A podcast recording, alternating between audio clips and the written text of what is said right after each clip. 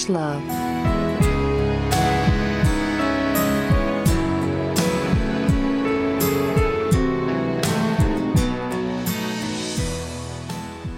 Way down yonder where the dolphins play, where you dive and splash all day.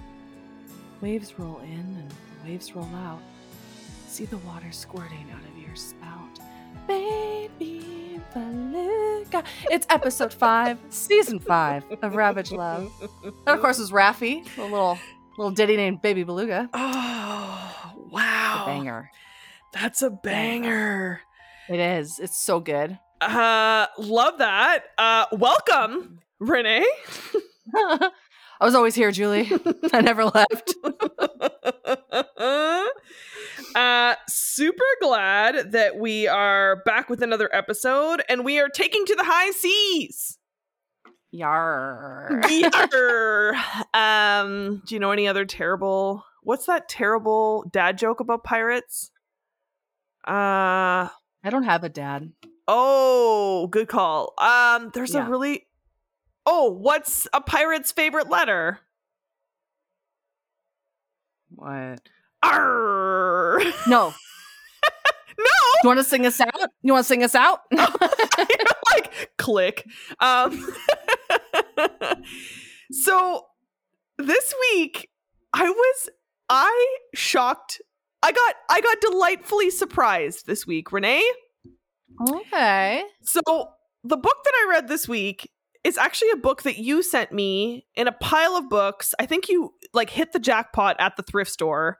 And so you and Ottawa just wasn't just wasn't the, the bounty wasn't good at the thrift stores in mm. Ottawa. So you sent me a box of different books. And this book, I mean, it hits all the markers for a Harlequin romance cliche. We have like an airbrushed painting photo. the font is cheese. Like this looks like if you were to close your eyes and create a caricature of what a romance cover looks like, it's this. And yet, and Mhm. yet, I loved it. I loved it No. I- genuinely loved it, Renee, and I am shooketh. This book is from 1988. It was the first like Harlequin entering the historical romance sphere. And like the cover page has a like announcing like you are about to become part of an exciting new venture from Harlequin, historical romances. and like they're announcing it in 1988 and this book was incredible and all i kept thinking mm-hmm. like i'm so shocked by it still still and i finished reading it a while ago i just i honestly keep thinking like why is this not a miniseries why is this not a show like if outlander is crushing it this book could absolutely be doing the same thing so I usually start by giving you a bio on the author, but when I read this one, I was like, okay, this bio is from 1988. so, like, what's this woman up to? So, I read Mistress of the Seas by Ruth Langan. And in 1988, she said that she lived in Michigan with her husband and five children. And I'm like, okay, what are you up to now? Well, she's still writing books. She has over No 150 books to her name. 150. She is now a charter member of the Romance Writers of America. Uh, still lives in Michigan with her husband. Um, her first book was published by Silhouette Books in 81 after an editor just like randomly picked it out of a slush pile. So she just got lucky. Um, and then after that, she had an agent and has since been churning out these books. And a fun little fact about her, which I really, really loved, is she says, and this is her own bio, that she began her writing career in secret. It was kind of this like little secret thing that she was doing for herself. And then her family discovered her writings when her children came home early and found her writing and were like, What's this? And she's like, Oh, I've been writing these stories. And then her husband, when he found that out, when the kids told them, he bought her an electric typewriter because writers need tools. And I really love that. Um, I love that. yeah, when I was writing my book, my partner at the time, he bought me a 1963 Underwood typewriter as like this with the same idea of like people, you know, people need tools for what they do. My dad bought me a megaphone when I started doing activism because he was like, well, every job needs a tool, and this is the tool for your job. And so I just, I love supportive men, period. But I think, especially if you're a woman writing romance, I can totally see that there's a lot of eye rolling that you get just in general. And so to have a supportive partner like that, and like her and her husband are still together, and they were together in 88 and 81. So, like, love to see a romance that lasts. So, that's my little fun facts about Ruth. Again, this book is from 1980, it was over 300 pages. And so I went into it being like, all right, bitch, buckle up. This is going to take you a long time to read because I can read quickly and I can devour a book, but if I don't like it, it is like pulling teeth. So Mm. bless, bless your heart, Ruth. So a lot happens in this book. I'm going to try to parse it down, um, but I'm going to set the scene for you. So close your eyes, Renee.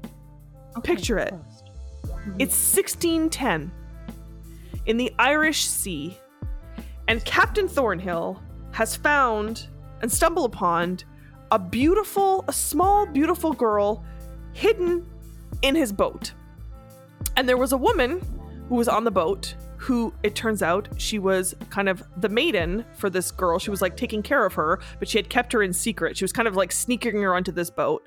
And then they the woman ends up getting killed by one of the men on the boat and so she suspects that she's about to be found out so she sticks the girl in the closet but they find her in the closet and it turns out that she is the daughter of his enemy and so he's like ha ha ha I am going to raise you as my own because you were young enough you won't know otherwise and I am going to make you in my image and we together are going to fight the enemy which are the British so he Mm. tells her that she's a French citizen, uh, and that he is a French citizen, uh, and that their enemy is the British. So he does, to his credit, she becomes like the person who tells, like, can follow the stars to figure out where the boat goes. He sh- teaches her how to fight, how to sword fight, how to hold her own. She is a tough, tough woman, but he also has strict rules that nobody can touch her. And then she ends up having this like little girlhood crush with this guy uh, on the boat named Ian. Um, and they're really, really good friends. And it's like puppy love. Like they don't do anything, whatever. And then at one point, they pirates come on the ship and there's this battle and she is almost going to be thrown overboard and Ian helps her like he grabs her and helps her and saves her life. But the captain is so mad that someone touched his daughter that he literally cuts off his hand in front of her. Oh my god. right? So now she everyone gets the message do not touch this woman. She's never been touched by a man. Okay or an angel Mhm. um, so now, flash forward. It is 1624, and Rory McLaren is a slave on the ship. So the ship that she is on is called Hawk, and they are pirates. And they have taken Rory hostage, and he is now a slave. He was a Scottish uh, clansman who is very powerful, and then they go and loot his boat and his land, and they take him, and they're like, "You're our slave now." So he is a slave on this boat, and he is obviously not happy about it. Um, but then one day he gets to, so he's like chained to the oars at the bottom of the boat, and one day he gets the duty of being up on um, the top of the boat. This is me and all of my knowledge of boating. Um, and he's like, Who the fuck is this smoke show? And he finds this woman who's like climbing the mast of the boat, and she's like, she's wearing pants and she's like clearly doing all this stuff, but she's beautiful and very talented, obviously. And he realizes, Oh my God, the rumors are true. There had been a rumor amongst the pirates that there was this mistress of the sea, and people like, There's no fucking way. There's a beautiful woman who's a pirate and is like respected by like there's no way. And then he was like oh my god it's for real for real. Like she's a real person. So then the boat is attacked by pirates and they start you know using flamethrowers or whatever the fuck they did back in 1624 and the boat catches on fire and the mistress of the sea whose name is courtney is obviously not dead inside and she's like she already felt uncomfortable with the fact that they had hostages and slaves on the boat and now she's like they're going to burn to death in the bar- the bottom of this boat. She's like free them. And everyone's like no no no no no your dad will be so mad. And she's like i'm telling you to free them. Fucking free these people. So they get freed and he realizes, oh my god, this is my opportunity to like not only go to the top of the boat and not burn to death, but I could theoretically jump off this boat and like swim to safety. We're not that far off the coast of Scotland. Um, but he realizes, oh my god, I I I like this woman, and so they steal a kiss, and then he helps her he fight off all these pirates, and then she turns around and she's just gone. And then she can't stop thinking about this man. She's like, why am I so smitten by this slave? But yet, like, I don't think people should be slaves at all. Even though, again, she saved the boat from drowning and like catching up in flames. Her dad is so mad that she freed the slaves that he whips her in front of everybody. And still, she's like, no regrets. Then, but then he's wounded in this fight. So this is the only discrepancy that didn't make sense to me is I was like, if he was wounded so badly in this fight they have to go ashore and he has to go to land, then how was he also able to whip her in front of people? But I mean, I guess even very ill men, when they are determined to be violent, will be violent. So they realize, okay, the boat's damaged, but not that bad, but our captain is like real bad. So we need to go to shore and let him heal up. Courtney's basically only ever known living on this boat. She's gone to shore. She's like, you know, gone to some versions of school and stuff, and she could pass if she needs to, but she's like, I am at home on the boat. But she has to go to shore. And then all of a sudden, she's like, okay, it's been weeks. We're still here. What the fuck? When are we going back on the boat? What's going on? And then her dad says to her, okay, um, I need you to be the lady in waiting for this French woman who's going to marry the King of England. And she's going to marry the King of England as a as an attempt to bring peace between France and, and England. And she's like, okay, but you always told me England is our enemy. Why would you want to bring peace? And he's like, because mm, you're not really going to be the lady in waiting for her. You're going to be a spy. And you're going to spy on the British monarchy. And then you're going to report back to me what happens. And she's like, I don't know how to be a lady in waiting. Like, I don't know what the fuck I'm doing. I'm going to get discovered. And he's like, Well, if you don't do this, they're going to kill me. And she's like, mm. Oh my God. Okay. Well, I don't want you to die. So I'm going to go and do this. So she's never really lived on land, but also, so she's like, it's a real Ariel, quite literal fish out of water situation. But also, she's also never really been around women. So it's that part of the book was really interesting about how like it's not just that like I have my sea legs, but also like I am not used to being around women and I don't really know a lot of like I've never really had girl talk and like shared gossip with women and like been that kind of allowed to be like a dainty person because I've always been in the company of men. Well, when she gets to England, who the fuck do you think she runs into? Oh, it's Ooh. Rory MacLean. Or the Scottish man. Can't do a Scottish accent. We both know it. Um, that motherfucker jumped off the boat, swam to Scotland, and then found out that his brother, who at the time was the head of the clan, had been killed. So now he's the head of his clan, and he's a really good peace broker. He's a really good diplomat. And so the King of England is like, I want you to come and help me to counsel because we're trying to broach peace and I need your diplomatic skills. And he's like, okay, I'll go, but like, I don't really want to stay for long. And then who the fuck does he run into? So now he's like, um, she used to own me. she was a pirate. How the fuck is she a lady in waiting? But because he's got a crush on her, he doesn't Mhm. initially snitch, but he's like, uh, bitch, what the fuck are you doing here? And so all I pictured was that bit from Hot Wings with Paul Rudd where he's like, look at us, look at us, Look at us. look at us. Who would have thought we would be here? So she's like, oh my God, oh my God, oh my God, this dude's gonna blow my cover, tell them I'm a spy and I'm not really who I say I am. And he's like, what the fuck are you doing here? So he doesn't want to be in England, and neither does she.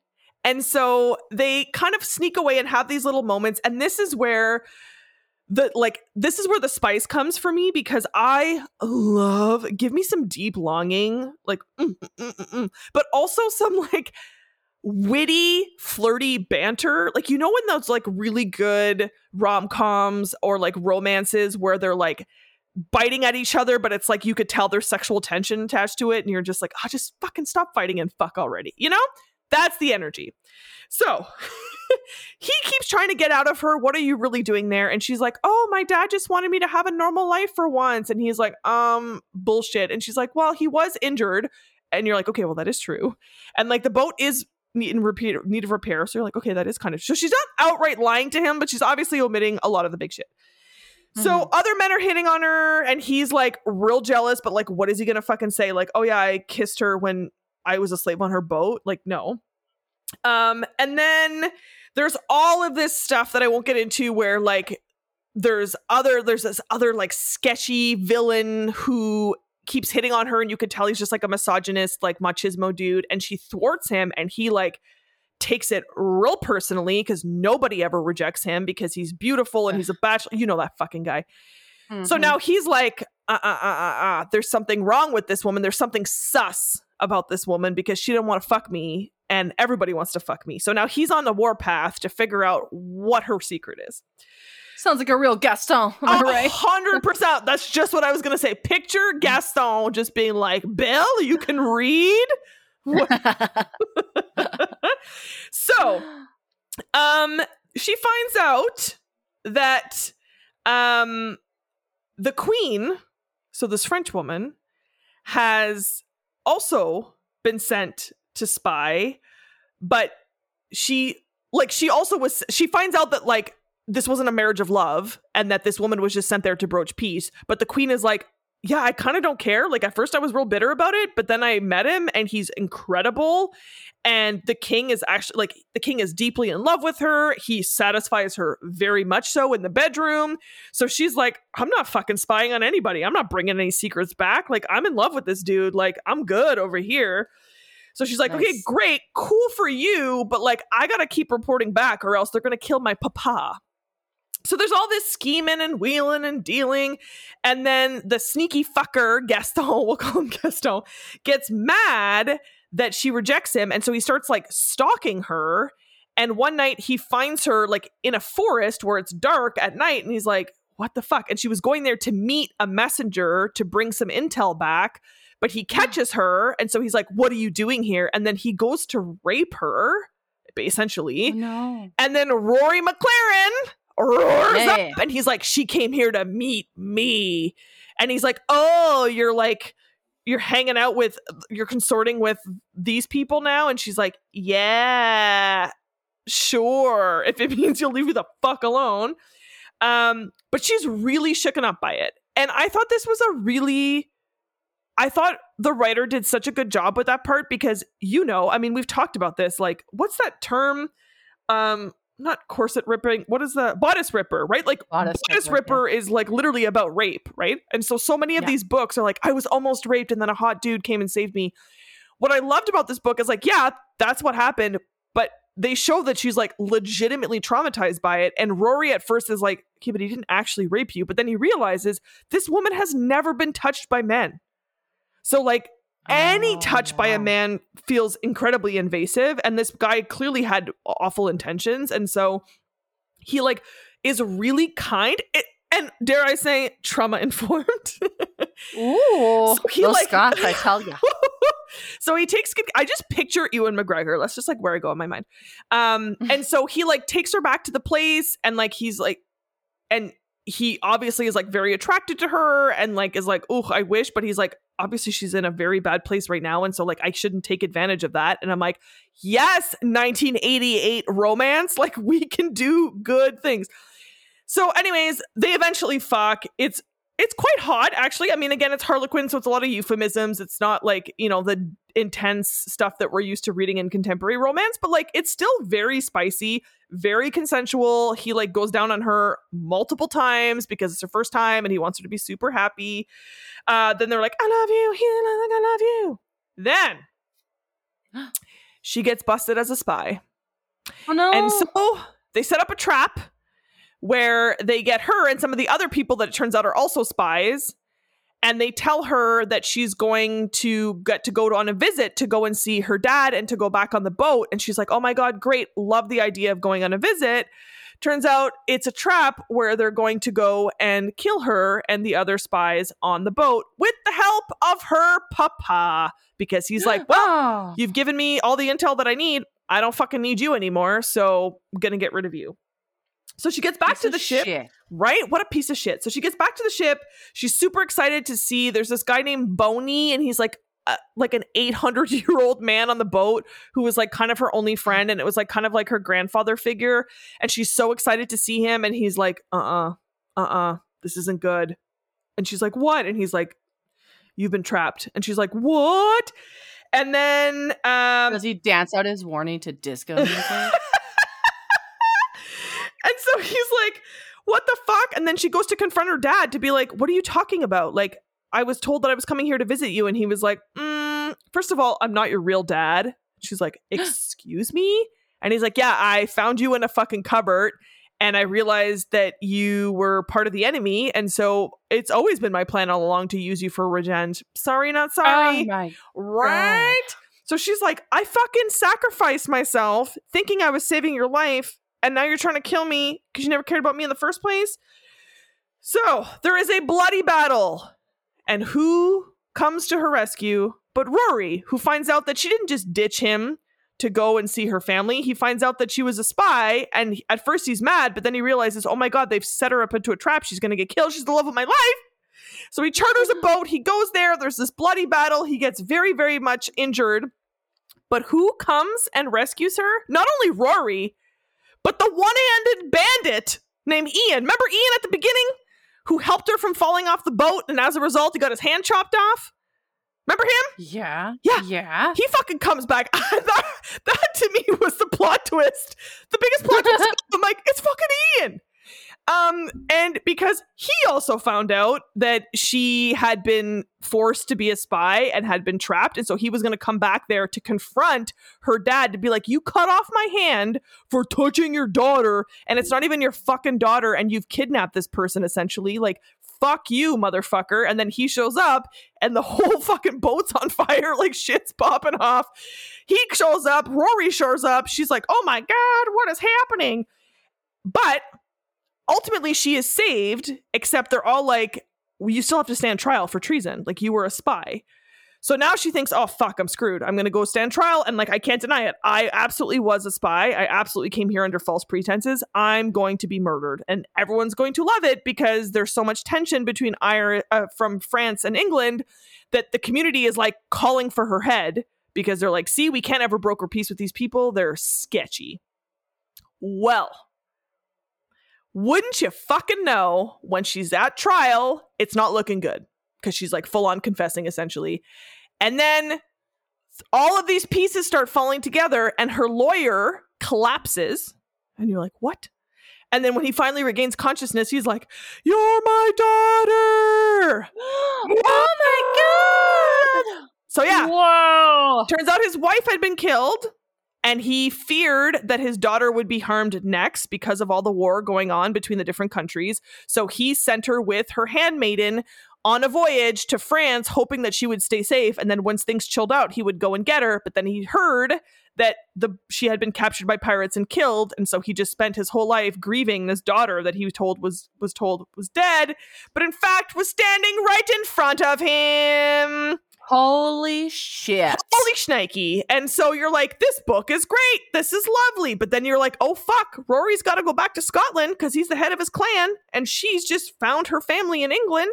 So what the fuck is she going to do? Well, she's going to ask her dad for his blessing to go to Scotland to marry Rory so that they can be together. And he's like, How could I deny you happiness? I was in love with your mother and she was taken away from me. I would never want to take you away from your love. And so she's like, Please come and visit. And he's like, Scotland's not far. And then the epilogue is they're married, they're expecting a baby, and her dad is on his way to come Ugh, and greet them. way better dad than David Suzuki right there. I'm telling you. Okay, if y'all haven't seen that clip of David Suzuki being a bad dad, oof, Renee, that crushed me. Mm-hmm. I was like, David Suzuki, Canadian icon, you l- seem like such a gentle soul. No. Literally, Canada, the piece of land's dad, Yeah. Yeah. and he did his own flesh and blood so dirty and it broke my heart. It broke my heart. So I feel empowered that in the 1980s they were writing good dads. Right? Like this book was so like I think it's like yeah, it was so progressive for 19 like it's shockingly progressive for 1988. And I don't mean that to to denigrate the 80s. Like we're from the 80s, some good shit came out of the 80s, but like let's be Speak real. for yourself. but like let's be real romance in the 80s real problematic which is why it got such a bad rep for being anti-feminist so like this Mhm. book not only had a like very strong female heroine but it wasn't that she had to be manly to be feminist. And it wasn't that she was like yeah she was literally saved by these dudes in different parts but like ultimately she saved herself. And these dudes were like genuinely invested in her as a human being. And it was delightful renee. And like can't you picture this as a show 100%. Would you say that it was the power of friendship that uh, bound them? Because I feel like that's the takeaway here. yes it honestly was because like ian like they were it was puppy love like they never even held hands or did anything he just like always really loved her and she always really loved him and then like he literally took a hand for her and then like came back and then like the the queen when she's at trial the queen could have absolutely thrown her under the bus but the queen was like no she was always really good to me. And like she yeah like she was spying on you because she was trying to save her dad. Like isn't that beautiful? And like why are we punishing her for that? Like she was forced and she was kidnapped and like it was just, like i just was blown away by this like and it was just the writing the pacing of the writing was like super engaging. And like right away i was like oh my god we're on an adventure on a ship. Like it just felt great. It was so great. It was so great. So I love it. yeah so in terms of spice i'll give it four to five. Um i can't even assign a spicy food to it because we both know we're talking about french scottish and english in the 1600s like they didn't have spices they were eating like bland ass fucking potatoes so i don't know what kind of spicy food i can assign to it but maybe a turkey give like them give them a lime so that they don't get Oh, scurvy. okay. Yeah. four to That's five probably real spicy for them. they yeah. probably were like, "Ooh, this is if you put it in your water, it makes it spicy." They're like, "Ooh, it tickles on my tongue." Um, and then in terms of accoutrement, I have to go with a waterproof vibe because if you're banging on a ship with you know water sloshing over the sides, you can't have something that you know. First of all, you can't have something that needs to be plugged in or anything like that, but you certainly can't have something that will fry in if it gets wet. So I'm going to give it a waterproof vibe and again, it speaks to the to the believable sexual tension that they only fucked like really once in this book, but it was still so spicy because you could just feel that they were like thirsty for each other. And every time they would like steal a kiss in the palace, they'd be like fighting, and then he'd be like, "Oh, shut up and kiss me already," and then you'd be like, "Yeah." nice. yeah, it made me believe in love again, and it made me feel like strong women can find men who uh, ad- admire their strength and don't try to steal it from them. So, I love that. thank you. And honestly, it's not just because my expectations were low, but I still cannot believe that the book I'm holding in my hands with this cheesy ass fucking cover blew my socks off. But it did. I would recommend Mistress of the Seas. I have no idea if this book's even still in print, but if it is, pick it up. Outstanding. I love that. Thank you, friend. Thank you. Um, so that was my fairly lengthy review, but hopefully I kept it engaging for you. Um, what about you? What did you read? I am dying to know where you took high seas this week. So I read two things. Um, read the first one, realized my mistake, and had to read a second book. Um, I'm not going to go into the details of the first one, just the title, okay. which was "My Loch Ness Monster Lover: Her Scottish Wetness," which I think was hilarious. but the but the best thing about it is that the cover is just white with like a very crudely, like a child's drawing of a girl reaching out to a Nessie with tits. And I'm Oh. gonna I'm just gonna text it to you so you can have a little a little little giggle with me because it is hilarious. Like legit, this is the cover. So I'm texting it over to you right now. Okay. Okay. It is sent. Okay. Oh, here we go. Okay. Is it not precious? Tell me right now. that looks. This was made in MS Paint 100%. with what appears to be Comic Sans font. Yeah. Ooh, that is incredible. And you know what? The whole message is there. Like I get I have no illusions about this cover. I know exactly what it's about. That, this is not a buyer. Be- yeah, this is like this is very Yeah. not a bait and switch. Buyer beware. you know not. what you're getting into. yeah. But here's the thing, Julie, is that Loch Ness monster lives in a loch, Oh, not the ocean. oh, oh, yeah, It's not an ocean, it's a lake. that is true. So it doesn't count for the high Oh, seas. Wow, you're. Oh my god, good for you and your commitment. Mm-hmm, mm-hmm. So I was like, shit, I gotta find because this the, the Loch Ness monster one was eight pages. so I banged it out over lunch over a little chicken wrap. I was like, um, and I was like, oh shit, this isn't good enough. So oh my god. Just the thought of like mm, a little a little chicken wrap in a Loch Ness. You know how you do. Oh yeah, and I was like reading parts of it to uh, my boss, and we were just like, "Oh boy!" And then she runs to her office and gets a Loch Ness toy and brings it out Oh, because she went to Scotland last year. So, she, yeah, amazing. So she's like, "Look, I got one." I was like, oh, "Okay." um, so what I read instead uh, was a book called Selkie, written by Regina Watts, and I could have sworn I'd read something by Regina Watts before, but I couldn't find it. So I think maybe she's just kind of been on my radar. okay. Um, she writes, uh, like really scary, fucked up books. Okay. And so this was like, th- this was exactly what this is. It is a scary book. Um, but it was spicy and it was really good. So a Selkie, Yeah, tell me. Qu'est-ce que And- c'est? yeah. So in, in in like Celtic mythology, a Selkie is a mythical being that can shapeshift from being a seal to a human by shedding their skin. And um it's well known in like Scotland and Ireland. So we kind of accidentally both read Scottish legend books basically. Um Not sad. Not sad about it at yeah all. not not sorry um it you know it also goes to like um i don't know like fucking iceland like th- th- they've got stories of selkies everywhere um a very famous one is the secret of Roan Inish i don't know if you ever Oh my watched that God!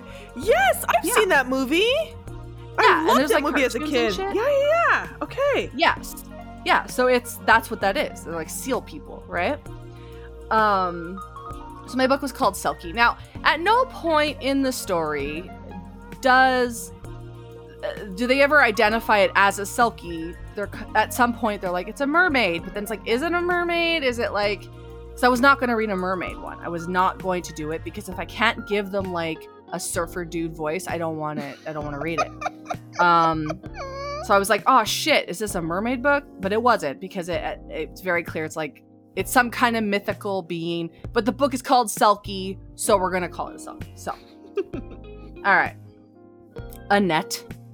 Oh, Annette. I'm already sold. Oh yeah, she's great. She's great. Uh, we big big love for Annette. So Annette is at um a hotel with her boyfriend Jacob, who's there for like a conference, and Jacob's just like a big baby man who like is constantly sabotaging her, constantly whining and getting upset, and like if she doesn't fight right, he like makes the fights drag on longer and longer. Like we all know one. Okay, we all know a Jacob.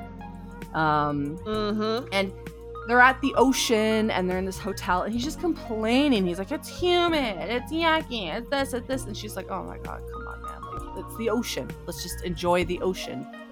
Um and he's like well i brought you here to like have a nice time and you're ruining it. And, and, like it's just everything is just like her fault. And the thing is they've been together for four years and their their relationship is completely fizzled out. But because of the way that he fights she's just kind of given up. She's kind of like "Ugh, whatever. Like she's just kind of accepted her lot in life with this jacob guy. She spends more time like tiptoeing around him and like dealing with his his emotional well-being um than her own dreams and she's a playwright. So she you know is, is a very creative adventurous person but he's kind of zapped that out of her. So one night he's like going he's whining he's whining he's all these things and so she's just like i'm gonna go for a walk. So she goes for a walk down on the beach and um she's kind of staring out the water and um she's seen like couples on the beach and they're happy and lovely and she's like oh God, look at all these happy lovely couples and then in the water she sees like a gray shape and she's like oh i think that's a seal Like, oh i think that's a seal but then the seal what she thinks is a seal turns into a tit um and she's like oh that's really weird and then then she I'm sorry. listen I did not Listen. expect that at all. Well, she's just kind of like maybe that because she's like, oh, maybe it's a dolphin, maybe it's it's a seal. Like she's not quite sure, but then she notices it's a boob, and um, she's like, oh shit, wait, and then she's like, is that a person? And this she sees a body, but it's like gray, and she's like, oh my god, there's a dead body in the water. She's like, fuck, and there's nobody around, and she was just gonna like leave it, but then she's like, I can't be that person, I can't. So she decides she takes off her clothes and she goes into this frigid, freezing water to just go help this person, right? And she's kind of steeling herself because she's like, oh my god, they could be dead, and I'm about to touch a dead body. Um, so she gets up to this body, and sure enough, it's a dead woman, and she's like, oh Mm. shit, okay. But she's like kind of checking like not not in a sexual way, but she's like looking at this person's body. She's like, wow, they're not bloated or like anything. They're just gray. And so she goes to like grab the floating person, and then the eyes look at her, and she's like, holy shit, oh my god. And then she's like, oh hey, sorry, you know what? You're you're gray, and and I thought you were dead. I came out here to help you.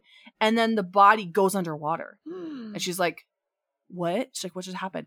And then something grabs her and drags her underwater. And she's like, oh my God, I'm going to die. And she starts like sucking in water and she's like, I'm going to drown here. But then under the water, what was this body of a woman is actually like this creature. And it's got like big long tail and it's super long and big like as a as a as a creature and it's got like all this decoration on its on its body and its tail um and it's all like green but it has these beautiful eyes and she's like oh what the fuck? And then in her head like i guess telepathically she hears this voice say would you like to live forever? And then she just wakes up suddenly on the rocks in the ocean and she's like oh what the fuck? And she starts like throwing up water and shit. And she's like oh my god what the hell? What did i just do? What what did, what did i dream? And then the creature's there on the rock and she's like oh hey buddy. Hey like what hey um but she's not scared. She's like kind of like thinks it's cute. And she's like hey hey. Um and so they're kind of like sitting on the like on the rocks and they're kind of sizing each other up. And to her she's like this creature's actually really beautiful and i'm actually kind of like attracted to it. But when it you get the sense that like the creature's thinking the same thing of her but the creature's not talking and so the creature starts like touching her because she's like naked right? She took all her stuff off to hop in the water. And she's like oh that actually feels really nice. Um but she suspects that like it's just exploring her right? And she's also realizing that like it's been a really long time since anything touched her. And that you learn that like her boyfriend really is only more concerned with his own pleasure doesn't really care about her or like her needs and so like they have sex but it's really like boring and he's a boring kisser and he's just like just shitty all around basically. But this creature is like really just like free and incredible and like beautiful and is touching her. So she goes to like kind of touch her back just like hey and the creature shudders and we learn that the, the creature's whole entire body is a sex organ. So like it doesn't have a vagina or a butthole or anything. Its whole body is a sex organ, but it gets really lubed up when it's all horny. And she's just like, I love it. And then the creature is feels good whenever she's touching her. So she's like, Oh, well, okay, you're trying to find where my erogenous zones are. So she like puts it on her vagina, and the creature thinks it's really funny. That's like she has this one spot that gets wet. uh, but because the creature's all like fucking lubed up all over, she starts like finger banging her, and she's like, "I love it, oh my god!" Um, and then so she starts literally like rubbing the creature's entire body like uh, like it's a giant dick, and the creature's just like, blah, blah, blah, blah, "Love it," right? And so, um, and that's just like super into this and she's like having a great time. She's like, oh my God, I think I actually might come. Like, I don't remember the last time that happened or like that anybody took my pleasure seriously. Um, but then she hears a scream and the creature stops and she's like, no, no, ignore it. It's fine. But then she hears Annette and it's Jacob and he's caught her like naked on the rocks and the creatures run away. And so Annette's like, oh, fuck, because she knows she's never going to hear the end of it. And so Jacob's like, how could you embarrass me like this? Somebody could have seen you. You know, you you don't love me. You're trying to ruin my life. And then she's like, just stop. Like, just please fucking stop. Like, it's fine. I'm not fighting about this. You're right. I was wrong. Blah, blah, blah. And then she hears a scream. Um, and so she looks outside and she sees this woman walking down to the water. And she's like, I think somebody's in trouble. And he's like, he's like, you don't even care about me. You don't even care about this fight. She's like, no, literally, I heard somebody scream. So she's like, I'm not walking away from this fight, but I'm taking a break because clearly we're not on the same page. So she's like doing all the right fucking things, right? So she runs downstairs trying to like make sure nobody's hurt. And then there's this beautiful woman waiting in the doorway. And it's one of the one of the women that was like with a couple when she was walking down to the beach. And she's like, Hey, is everything okay? And this woman's like, yeah, everything's okay. And she's like, well, did you scream? Like I heard, I heard somebody scream. And she's like, no, everything's fine. And she's like, okay, well, um, cool. Well, I'm Annette. And she's like, oh, I'm Veronica. And you're like, okay. But then she start Veronica starts to like get really like dizzy and like is acting like she's drunk. And so Annette's like, are you okay? And she's like, I'm just so hungry. And she's like, okay, well, let's let's like get you to your room and so she has like a little purse with her um and then she finds out her room is and stuff and then Annette's like okay well you know i'll take you back to your room and she's like she's like oh what's your name? And she's like oh my name's annette. She's like i like your name annette. Like will you stay with me? Like i, I like looking at you. You're lovely. Do you want to kiss me? Do you want to live with me forever? And then annette's like well clearly this woman is drunk so i'm gonna get her home to her husband and uh, that'll be that so she brings her upstairs and like thinks it's really weird because like this woman's responding strangely to like the elevator and whatever, but she just assumes that she's drunk. So she goes back. Obviously, you know, Jacob is like still being a piece of shit, and they go to bed. The next day, Annette's like walking around on the beach, going around near the pool. Um, she goes to like have a cup of coffee in a restaurant, and who shows up? Uh, but Veronica. Mm. And Veronica's like, hey girl. Um i think you're really cute and i want to kiss you. And she's like why would you why would you want to do that? And she's like well i really like looking at you and i want to kiss you and do you want to live forever? Do you want to live forever with me? And she's like wait a minute. Um something's fucky. And she's like well you liked it yesterday. And she's like you're the creature. And it turns out that our creature steals people's skin Mm-hmm, mm-hmm. So she stole Veronica's skin so that she could come up on land to be with Annette.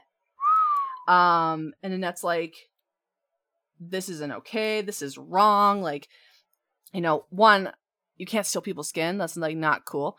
And then she's like, what about your husband? And she's like, there's no husband. Don't worry about it.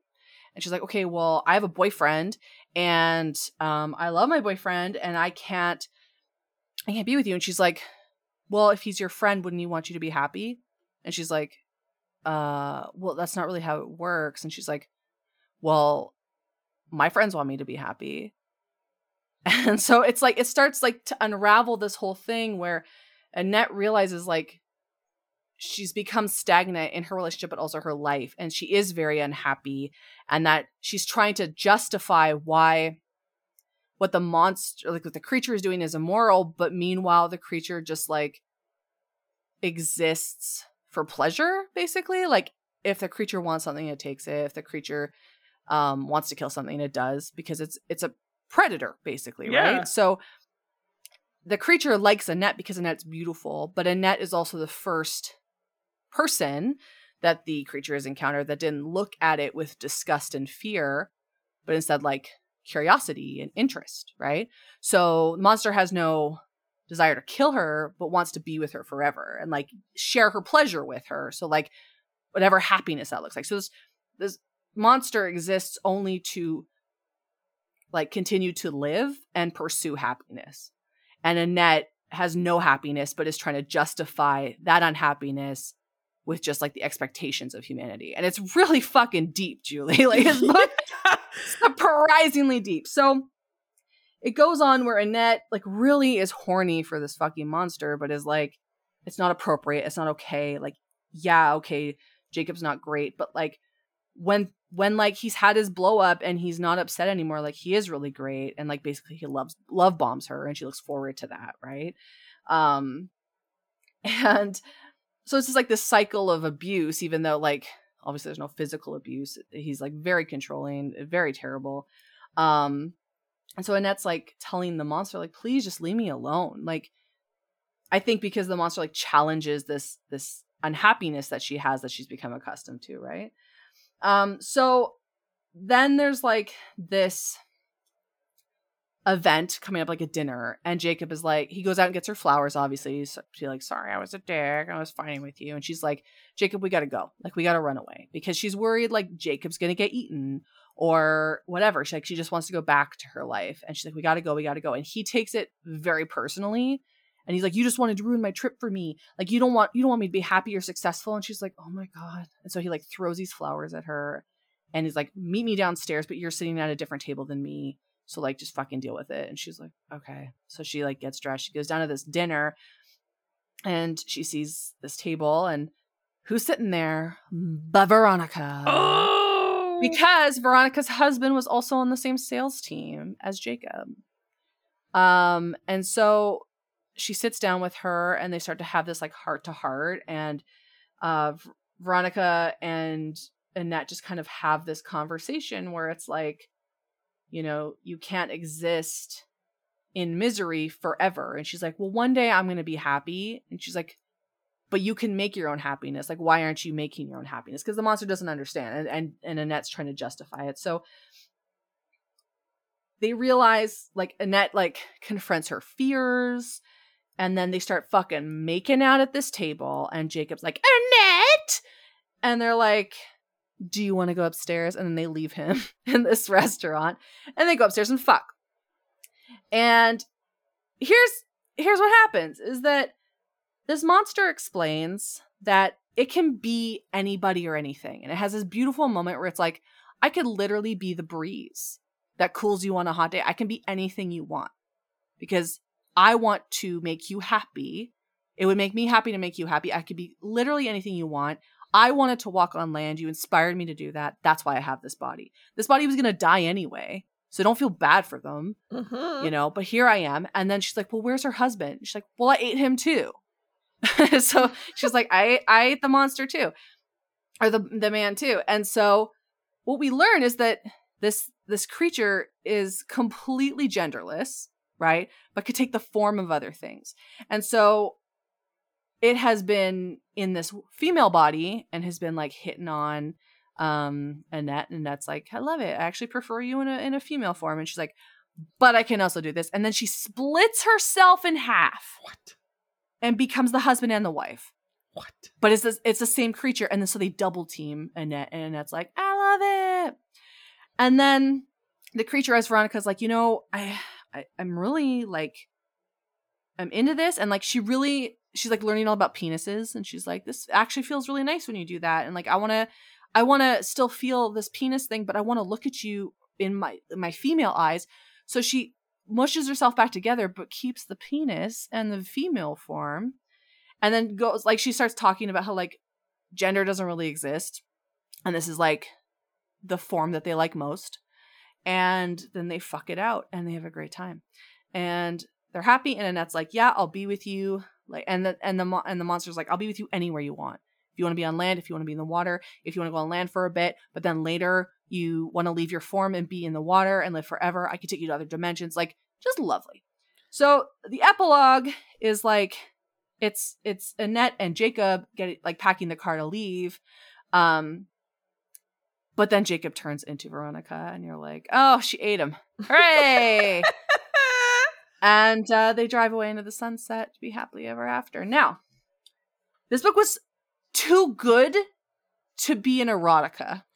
Oh. It was it was too smart. It was too well written. It was too profound to be a novella of erotic horror, which is the subtitle of this book. Because when I read like a novella, a novella, and then erotica, I'm like, it's it's gonna be a fucking Nessie in a swamp for eight pages. But this was so profound when it came to this like idea of chasing happiness because how many of us like just become complacent and unhappy in like regular day to day in bad relationships, right? Oh my like God, yeah. scared of change and stuff. And it's so like deep. Like was so I, I just kept reading it. I was like, this is too good to be an erotica by somebody who writes about clowns and shit. Like it's it's so good. Um so it was spicy. It was legit spicy. So like five out of five for spice. Um uh, accoutrement, I'm gonna give it lube because lube was a big theme in this. Mhm. Um, everybody getting lubed up. Um, and for the food, uh, spicy uh, seaweed chips. Oh, good call. That's what I fuck. Good call. Yeah, yeah, yeah. Um, really liked it. Really enjoyed it, and I love um the author's catalog. It looks really dark and messy, and I want to read more. Like this was a phenomenal read. It was really good. It was like 58 like ebook pages. It wasn't long. Um but like I was reading it, it was like as they're fucking like this monster and this woman and she's like having this revelation about life and happiness. I was like, "Aw." And then they 69 and I was like, "Yeah." Like I actually didn't hate it. I was like, "Good for you guys. Good for you." Like they're just loving it. So the monster had some firsts and Annette had some firsts. Annette found herself, and like the theme of this was like liberation and freedom. And I was like, fuck yeah. I should have read this for International Women's Day instead of Paradise Rot because this was way more, way more feminist, I think, than Paradise Rot. So loved it. Yeah, but I'm gonna read more from this author. Faux show. I see. We were both. We both had unexpected. Like we both had books that we did not expect to be as deep as they were. I love this for us, even though our books could not have been more different. And I do love how this is another example of like us, same theme, two very different approaches. But now I'm dying to know what the hell are you going to read? Right, so I'm gonna read um where Veronica, the monster as Veronica, and Ernest, who's the husband, uh, realizes that um what they want is to give the female form that they prefer, uh, that Annette also prefers to Annette, but continue to have a penis because they like the way that feels. So Sweet. it's great. Here we go. Veronica ran her hands over Annette's body and plunged her fingers into the wet channel, yearning for relief. It's such a tight thing, marveled Veronica, slowly easing her digits in and out while her male counterpart steadily stroked his cock against Annette's leg. You were right, Ern- Ernest agreed. It felt a little like how it did when you were touching me yesterday. Not quite as intense and strange. Strange to have to find the moisture somewhere else. Oh, please, can't you put it in me again? It's so distracting to be in two of these things, said the entity with, with a look down at Veronica's body. Moaning with displeasure at the notion, Annette gripped Veronica's arm and stared pleadingly into her face. But, but I want to look at you and feel you inside me at the same time. Look at you as a woman, I mean. Oh, I feel like your female half. Oh, I feel like I like your female half more, even though, uh, even more than your male one. Female and male. Is that what these differences are called? How curious. A female has my wetness, the male has my pleasure. Yes, that's the solution, isn't it? An awful tearing noise again, the pressure against her right side abruptly gone. Annette found uh, with a, gr- a gasp of shock that Ernest had disappeared. When her head whipped back in Veronica's direction to ask what had happened, the words froze in her mouth. Ernest cock, still just as hard and thick as it was before, now throbbed against Veronica's tight stomach, uh, uh, surface glistening with nonetheless identifiably female arousal. As Annette gasped at the sight, Veronica commandingly tilted her head back to expose her for a kiss. Does this please you, Annette? It does. And it pleases me too. I can concentrate now. Veronica's feminine laugh transformed into a moan as the human uh, experimentally touched her cock, the lubricated member throbbing in Annette's tentative grip. While that hesitance faded into confidence and she began to stroke the length from base to head, the entity gazed adoringly into Annette's face. Oh, Annette, your hand is so soft. Tighter. Oh, Annette. What's a human beside me? Nothing. Oh my god, nothing. That's right. Rolling upon her back, Veronica extended her arms and smiled with pleasure as Annette straddled her hips. While the human gently took the creature's throbbing cock in her hand, Veronica caressed her own breasts, moaning gently, arched her prick up into Annette's stroking hand. That's right, Annette. All humans are nothing beside me. My food, my dreams, my slaves, and I, in turn, am an eternal slave to beauty. It draws me to the world. And then they just kept fucking into a 69. Oh, it also had face sitting, Julie. Ooh. I've never read that before. Because she was like, "Oh, you you just came, okay, Annette. You gotta let me uh, eat you out." And she's like, "I got a better idea." And so she sits on her face, and Veronica's like, "Yum yum yum yum yum," and then Annette's like, "I got a good idea," and she's like, "Slurp slurp slurp," and Annette's like, or Veronica's like, "I fucking love it," and they're coming and they're having a great time. They also described it as like the penis also smelling like pussy, and Annette was like, "I really love this," and I thought that was great. Nice. It's really great. Yeah. Very, you know what? And I wanted to read something really beautiful, but I was like, no, we need something dirty because I haven't read anything really dirty on the show in a long time. Um, not the dirtiest thing in this. I really did want to read the scene where she's like fucking bear hugging her like a giant penis. Um, but I wanted to give you an idea of just how beautiful the literature was. Incredible. Yeah, everybody pick it up. Pick up anything by this author. I bet all of it's good. Uh, that that's my bet. Absolutely. And What are you reading? And are you reading with an accent? well, I'm going to do the only accent I know how to do. Um which is obviously French. So- Amish one? the Amish Englisher. Um, no, I'm going to read a little scene from when they. So she has arrived in England and has met up with Rory McLaren.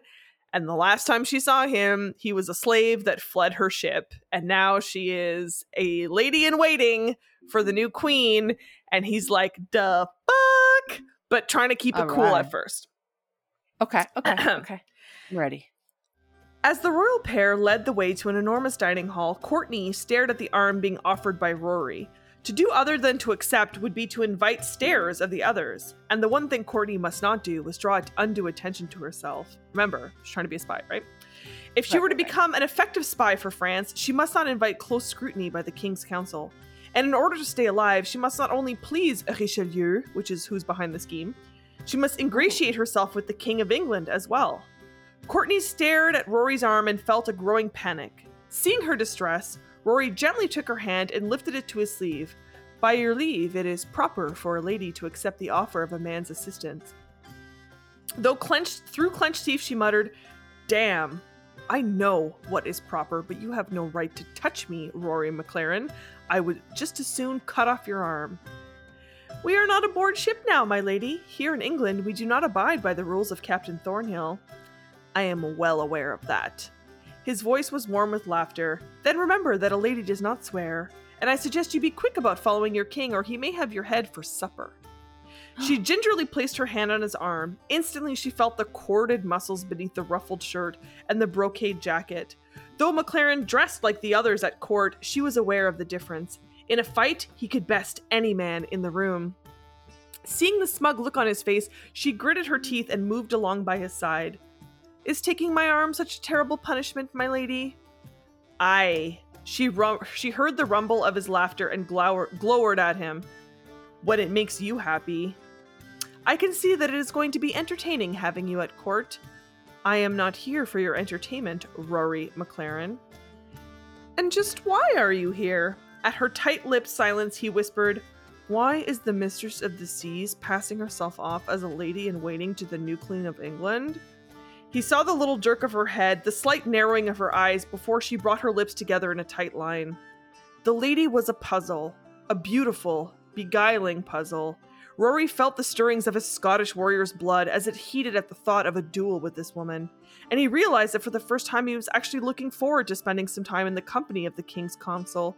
For so long now he had hated this position. He missed his country, the company of his clansmen, the thrill of battle. But suddenly the thought of spending time at court seemed more than tolerable. McLaren, the king commanded, you and Lady Thornhill will join us at table. As you wish, your highness. Rory escorted Courtney to a long wooden table set with tankards of ale and platters of roast pork, tender lamb, and goose. Servant girls milled around, offering thick gruel and gravy, as well as ta- steaming trays of bread pudding. Courtney stared in awe at the antics of some of the men seated with Lord Burlingham, who brazenly pinched the serving girls as they bent to their tasks or peered lewdly down the necks of their gowns. The king's right. The king's men have been many days on the road, my lady, Rory said, seeing the direction of her gaze. And you, my lord? Will you not join the king's men in their pleasure? He heard the growl of anger in her voice and nearly laughed out loud. It is pleasure enough to be at the side of the mysterious Lady Thornhill. Courtney glanced at him to see if he was laughing at her once more, but when she saw, along with the laughter, a smoldering look in his blue eyes, she lowered her lashes to veil her own feelings. She must not allow herself to feel anything for McLaren. While she ate mechanically, she cautioned herself that she must not, must not let this rogue sway her from the course already charted for her. A friendship with Rory McLaren could only get in the way of the work she had been sent to do. Are you pleased with the quarters provided for you? The king asked his bride. Although Henrietta Maria understood English well enough, she was reluctant to speak it because of her thick accent. With a blush, she, sim- she simply nodded. I trust you are not overtired from the reception being given to you during your travels. The new queen shook her head and averted her gaze. By the gods, woman, are you mute? Henrietta's eyes widened at his tone. Never had she been spoken to in such a manner. She had, after all, been raised a royal princess. And was she not now a queen? With an accent thickened by anger, she sputtered, I find the. the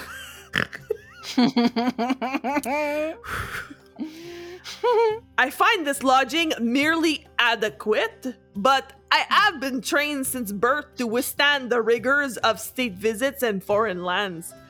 And as for your last impertinent question, I can speak as well as anyone.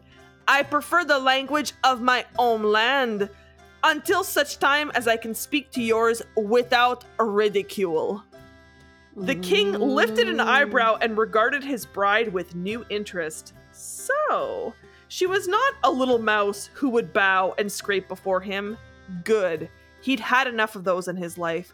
What he wanted was a woman with spunk, a woman with spirit who would stand up to the fools at court. As you wish, madam. In public, you may allow your lady in waiting to speak your words. He leaned closer and added, But when we are alone, I want to hear your voice. It pleases me. Color stained her cheeks. If it pleases you, sir, it pleases me as well. Mistress of the Sea by Ruth Langan, yeah. 1988. I was three years old when this book came out. nice. Nice. Yeah. I love that. I love it. And I Um, just, we don't do it on purpose. Like, listeners, please know we do not intentionally try to find two diametrically opposed books every week because we have the same theme for a reason. But um, it just keeps happening. Our tastes are varied, and I love that um, we. I feel like we really give listeners a little bit of everything every week. If you like traditional, I'm your gal. If you want bad accents, I'm your gal. If you want good accents and zany premises, Renee's your gal. I think we just, you know, over the years now doing this show, I think that, you know, we used to be more strict on what we chose and tried to even stay on like sometimes the same authors, you know, the same like general uh, book style. And um we're, we're definitely more in our element now. we just are kind of like, let's fucking do what we want. we find our groove. We found our groove. Uh, and also, just you know, when we started this podcast, neither of us read romance, and so it also took us a while Yeah. to figure out which kinds we enjoyed, which kinds, yeah. Because I mean, we read a book a week, people. Like, if the we're not going to start Mhm. choosing books that we can't stand. So, Yeah. regardless of the theme, you know, okay, what's the kind of stuff that's you're interested in? I know what I like, and um, we we we grind it out for you people. And sometimes we get some winners, which this week is one of those weeks. So I love this for us. I do too. Yeah. And you know, somehow I thought this was going to be a quick show. We made it to like past an hour. Oh, I know. I love that for us. I and I know it's very late where you are, but before we go, I want to tell you a joke. oh, great. Yeah. So, um, somebody sent me this joke, um, and I laughed so hard. So here we go. You ready? With every fiber of my being. I purposely didn't send you this because I wanted to tell you. So here we go. Okay. if a black bird has black babies Mm-hmm. and a blue bird has blue babies, Mm-hmm. what bird has no babies?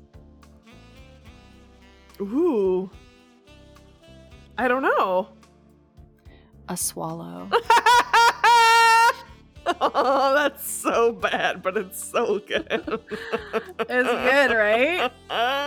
Ooh, baby. Ooh, I love this because I started the podcast with a terrible dad joke, and then you ended it with a filthy dad joke. And for that, hmm I applaud you. Thanks for being the dirty dad of this podcast.